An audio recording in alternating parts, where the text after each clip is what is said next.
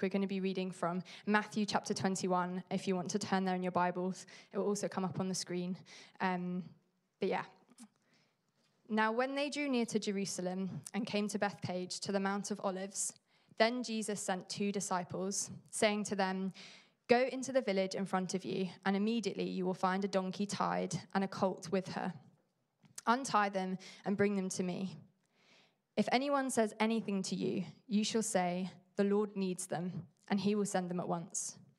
This took place to fulfill what was spoken by the prophet, saying, Say to the daughter of Zion, Behold, your king is coming to you, humble and mounted on a donkey, on a colt, the foal of a beast of burden. The disciples went and did as Jesus had directed them. They brought the donkey and the colt and put them on them their cloaks, and he sat on them. Most of the crowd spread their cloaks on the road, and others cut branches from the trees and spread them on the road. And the crowds that went before him and that followed him were shouting, Hosanna to the Son of David! Blessed is he who comes in the name of the Lord! Hosanna in the highest! And when he entered Jerusalem, the whole city was stirred up, saying, Who is this? And the crowd said, This is the prophet Jesus from Nazareth of Galilee. And Jesus entered the temple and drove out all who sold and bought in the temple.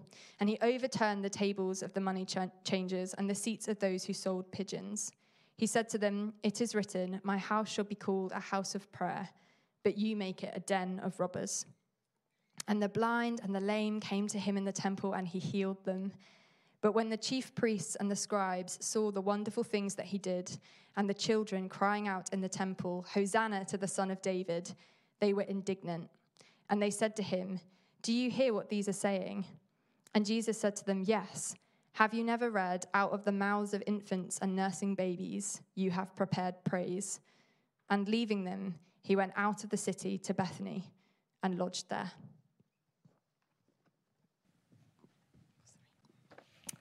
Thanks, Esme. Hello, everybody. Uh, lovely to see you all. And um, two dramatic stories there. I wonder what comes to mind as you uh, uh, picture those, uh, picturing the scene. I wonder what modern equivalence um, conjures up in your mind. Perhaps it's some kind of sporting team open top bus tour. Perhaps it's uh, Forest bringing home the playoff trophy 2022 in a couple of months uh, here in Nottingham. Uh, maybe more like a royal tour, uh, something like that. Anyone ever met the Queen here, just out of interest, you know, scanning the room? Was that with, I saw, I saw a movement of hands, but no, not quite.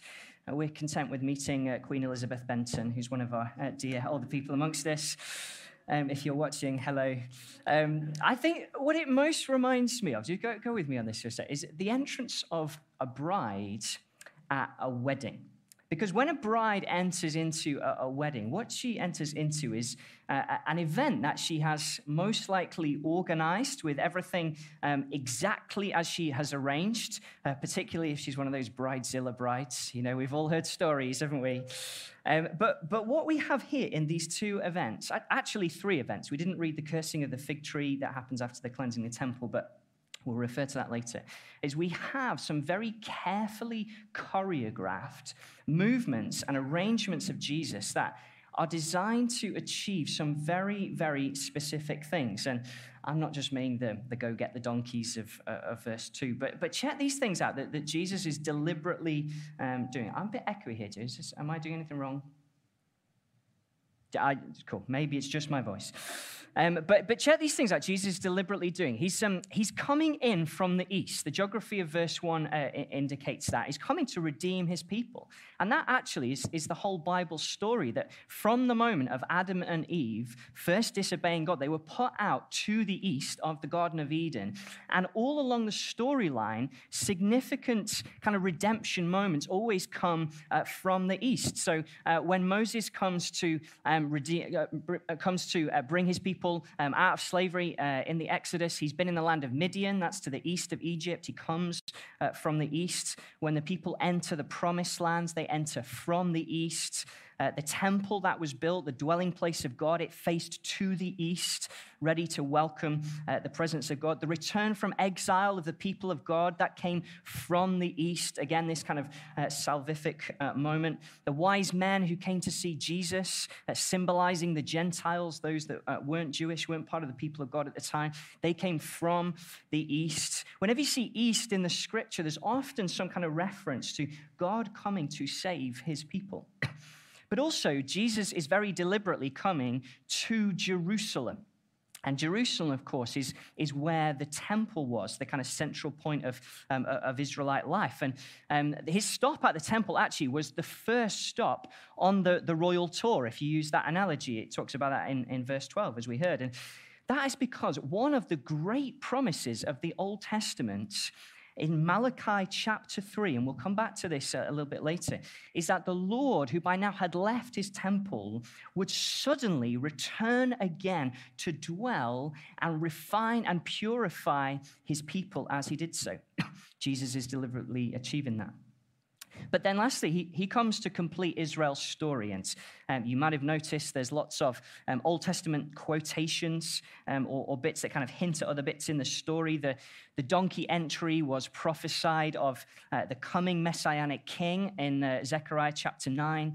The cloaks on the road would remind the Israelites people of King Jehu from 2 Kings chapter, uh, chapter 9, who received the same treatment when he was anointed king.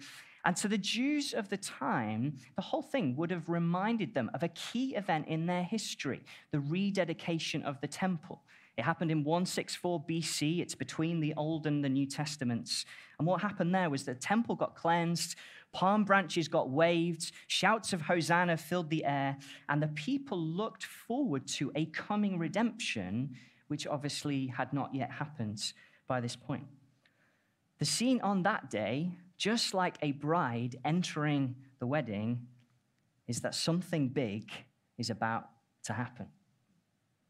And the reason is that Jesus Christ, just like the bride at the wedding, is in control of every single detail. And it's worth just pausing, even at this early moment, just to reflect on that, that Jesus is in control of every single detail of your life. He knows the pain that you are going through right now. He knows the trials, He knows the challenges, He knows the things that you wish were different. And He has a plan, He has a way forward. And He calls you, He beckons you. In fact, He even pursues you to follow Him. Now, how many here know that names and descriptions are very, very important on a bride's wedding day? Uh, my wife Emma uh, giggled through our ceremony because the person uh, uh doing, uh, sorry, through the rehearsal for our ceremony because the person doing the officiating couldn't pronounce her surname properly and kept getting it wrong. Um, We've all heard stories, haven't we, about um, kind of the awkward stories where like previous boyfriends' names get mentioned when he meant to say the groom or whatever. Um, in fact, one of Emma's friends had a, um, a, fa- a, father of the bride speech at her wedding. Um, this guy whipped out this list of um, comparing guy A to guy B that he had been through with his daughter who was getting married. And I think his point was that um, the, the, the, list went well because Guy A was here as the groom. And what he didn't realize was that Guy B was also here in the congregation. And um, the list was, um, shall we say, a pretty honest assessment, you know, particularly arrogant. Or, and um, what also happened was that it became increasingly clear um, as the list went on uh, who Guy B actually was. And so, well, there we go. We, everybody but the bride loves stories like that, right? You know, um, names and descriptions matter. And in the same way, just have a look at the names and descriptions that are given of Jesus in this passage. In verse 3, talks about the Lord, the Lord. And that can just mean um, master uh, but at the very least, it, it confers authority. And as we increasingly come to understand the story, what we realize is that that term is actually loaded with more than just its everyday meaning. This is the Lord, this is Yahweh, this is the Lord of heaven and earth, this is the ultimate master. Then we get Messiah and King in uh, verses 4 and 5. King is there overtly in verse 5. But I've put the two together because uh, in Zechariah chapter 9, as we mentioned a moment ago, the promise was that a messianic king would come and he would save God's people and he would bring them victory. But actually, that the promise was that that victory would be established through humility and through peace and not in, in warfare as the, um, against the Romans as, as the people of the time expected. And so, in the story, in Jesus comes riding on a donkey, the suffering servants, as the, the chapter before has just told us, and, and it, it, calls this donkey the beast of burden in, in verse 5. And this donkey, yes, it was sort of everyday animal, but actually, donkeys in the time were, were also used by kings. They were, they were still royal animals. And kings rode on them when they wanted to demonstrate the establishment of peace. So, if you were a ruler, if you wanted to declare war, you came on a horse. If you wanted to show peace, you came on a donkey. That's what Jesus is doing here. Then you get son of David in, in verse 9. And uh, David, of course, was king at the high point of Israel's history. Uh, he was a man who, in spite of his flaws, was said to be after God's own heart. And so, one to whom God had promised in 2 Samuel chapter 7 that a descendant of his would build a kingdom and a house temple for God that would be everlasting. He was the promised one. That's who Jesus is here. And then lastly, in verse 9, you get the crowd saying, Blessed is he who comes in the name of the Lord. That's a quote from uh, Psalm 118 uh, from a collection of Psalms. It's the last one um, uh, in what's called the Egyptian Halal. Halal just, mean, uh, Hallel just means praise, um, uh, which was a collection of Psalms that would have been sung at, at key festivals in the Jewish calendar and they celebrated God's deliverance in the Exodus. They celebrated that he was the deliverer. Clearly, names matter.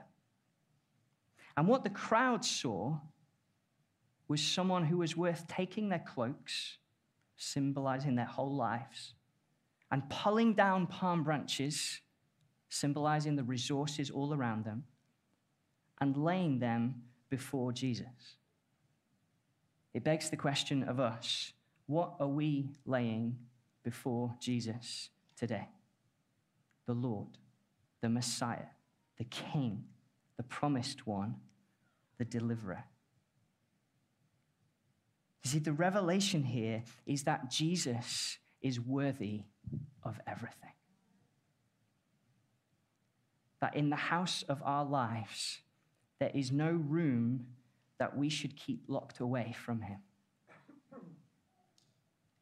That there's no space for just singing the songs on a Sunday, but then worshiping the world by the Wednesday. This is the yeah, but attitude, the secret habits, the procrastinated action. Now, he's worthy of giving our whole lives to. And when we talk about giving of our lives and our resources, often we talk about time and money, but what about our sexual desires? Are they submitted before Jesus? What about our mental health? What about our kids' futures, our own lifespan, or our reputation? Are those things truly submitted before the Lord, the King, the Messiah, the Deliverer, the Promised One? What about our self image? our definition of success, the events of our past? Have we laid them before Jesus? And that is to say, even, even if it leaves us feeling a little bit vulnerable. You know, these guys in verse 8 here who took their cloaks and, and, laid them before Jesus, this wasn't just some kind of outer coat under which they had a kind of full outfit on. Now, as they took their garments off, some of these guys would have felt pretty exposed they would not have been left wearing an awful lot. And yet they knew he was worthy. They knew he was trustworthy. Even though their view of Jesus was a bit skewed at this point, even though they thought he was this political Messiah come to kick the Romans out, even though they were surprised by his humble beginnings from Nazareth, as verse 11 talks about, Jesus proved himself trustworthy because, in spite of their fickleness, and we know, of course, the change of heart of the crowds who days later were baying for him to be crucified. Nonetheless, he went to the cross and he defeated sin and death for them and for us. And he delivered and freed them in a much deeper way than they could ever have imagined. Folks, our vulnerability is met in his victory. Our exposure is covered by his death. And to all who would hide things in life away from Jesus because it's painful to address, it's difficult to think about, I want to say today, it is worth unlocking the door and to let the King of Glory come in to all of us. This, this passage begs the question Is this our lived cry of praise? Is this our action to lay down our whole lives for the one who laid his down for us? It is so easy, isn't it? As life gets busier, as we get older and go through life stages and years and, and what have you, to appear sorted, but simply just be asleep on the inside. As a church family, I want to plead with you as we plead with one another. Give your life wholly and fully and utterly to Jesus in every single area. He's worthy of it all. I know this will look different practically for different ones of us. To follow Jesus wholeheartedly looks very different for, um, I don't know, the surgeon working in the hospital, to the new mom with a newborn, to uh, someone that has more time in their way. It looks very, very different for us. But we have a God who looks on the heart, who wants our hearts wholly and fully submitted to Him. And where our, our hobbies will try and lay claim to our, uh, to our intrigue, where sometimes family life can lay claim to our time, where sometimes careers can lay claim to our focus, or disappointments lay claim to our goodwill, or kind of pleasures around us trying to lay claim to our fulfillment, only Jesus can satisfy. I want to ask us this morning are we sold out for Him? Because the heart is that in that place. Then, by contrast, leads us on to the cleansing of the temple, as it gets called, where the imagery is uh, somewhat different than a graceful bride enjoying her wedding. And um, here's where it happened. There's a picture on the screen. Uh, sorry to you guys over here if you missed it at the start. This screen's had a paddy, but that's okay. We all have one of those from time to time, don't we? So um, here, here it is. I don't know if I need to duck. Probably not. I'm not that tall. Um, but um, a, a, picture of kind of what the um, temple complex would have looked like in the time of Jesus. Uh, most likely, where Jesus uh, turned over the tables of the money changers, as, as we read earlier, is the sort of ra- slightly raised part to it in the southwest corner. Um, the, the bit kind of in the middle is the, the actual temple itself, this kind of T shape. And um, that's, that's where it took place. And if you're anything like me, you read these, these events about Jesus kind of driving out the money changers, and it can make you feel a little bit uncomfortable because we know that Jesus never sinned. We know that the fact that he never sinned is pretty important to, uh, to him taking our sin. And so we kind of say, well, like, what, what's going on here? And the starting point, the starting place, is that this is a Jesus who utterly hates injustice and mistreatment. It is noticeable that it is the exploitative temple traders and those who are selling pigeons, some translation doves, but the sacrificial offering of the poorest that he goes after, that he targets. Quite simply, we have a Jesus who will not stand for abuse, who will not stand for oppression. And whether that is uh, paying people a proper wage, whether that is overt or covert racism, whether that is violence or slurs against women, all too common in our society, whether that is the trampling of the poor, whether that is wars of greed, this is what Jesus thinks of it. His kingdom kicks it out. He will not stand for it, and neither should we. And, and then Jesus um, quotes from Isaiah 56. He says, My house should be called a house of prayer. And this house of prayer for all nations, as Isaiah states and Matthew implies here, he's saying this house of prayer for all nations is become something totally different under you guys. And you can see it if you look at the picture again. Like, just look how many uh, doors and barriers and gates there are to kind of getting in. There's, I, I counted, there's seven different entrances you would have to go through uh, to get from the outside into the most holy place, which people at time wouldn't have been allowed to do, but uh, by his grace is what the Lord Jesus does for us to bring us right into um, the presence of the Father.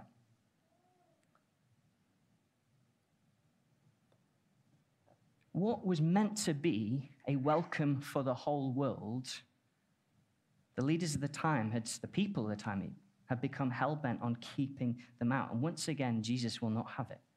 And it's really interesting to note. Um, Pete Corpasse just said to me into the week, in the week, we were just looking at this picture together. Jesus said, I am the gate, the door. You don't need the seven entrances to go through. I am the door. We just trust in him, and he's got it all. And he, so what Jesus then does is he takes it up a level. Because this passage isn't primarily about exploitation or about exclusion, though it is there.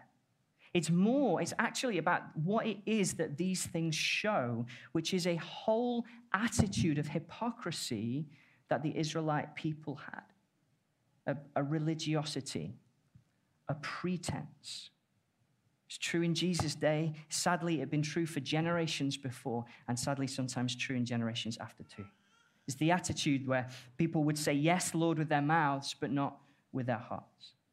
And actually, this temple cleansing is followed, as we mentioned, by the cursing of the fig tree, where um, we know it's related. Mark kind of sandwiches the, the temple cleansing around the, um, the fig tree cursing, where Jesus sees this fig tree and it's got leaves on it, which is an indication that there's fruit there. And he looks and there's no fruit. So Jesus curses it, and, then, uh, and the fig tree dies. What he's saying is that Israel had kind of stationed themselves as being a well flowering tree that's promised fruit, but delivered none. And he said, You guys, you've made this a den of robbers. Which, yes, exploitation, yes, robbing from God. But the phrase actually comes from Jeremiah chapter 7, which actually prophesies the downfall of the temple because of the unfaithfulness, because of the unfruitfulness of God's people. So, what he's saying is this Isaiah 56 promise of a house of prayer for all nations, of a place of safety, of a place of encounter for the world, it's been totally abused. And so he does a prophetic act and Jesus ceases the temple's activity as a sign of what one day will come. He stops the traders from trading, he stops the money changers from exchanging, he stops the sellers from selling, and he kicks them all out. And for a short but momentous period, what Jesus is saying is that the way things are, your pretense, your hypocrisy, your religiosity, it will be no more. This whole temple system is coming down. And you can imagine the scene if we can just get the picture up there uh, again, Deji. Thank you.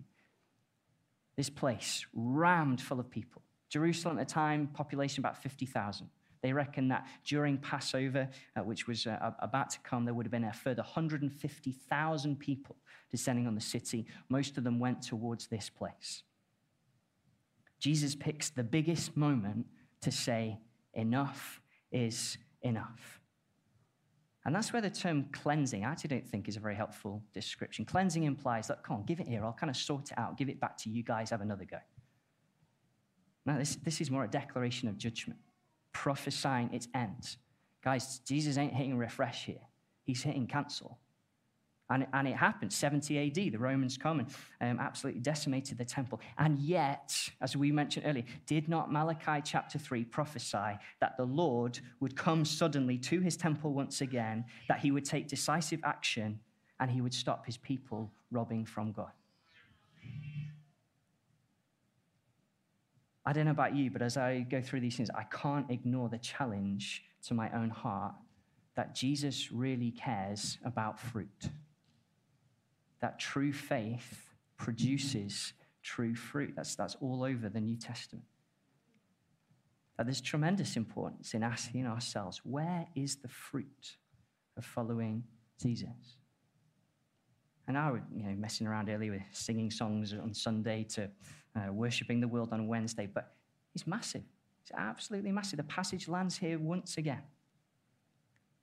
Because in a society that competes for our attention, that is by and large anti God, it could be hard being a Christian, can't it? Things can happen that we don't understand.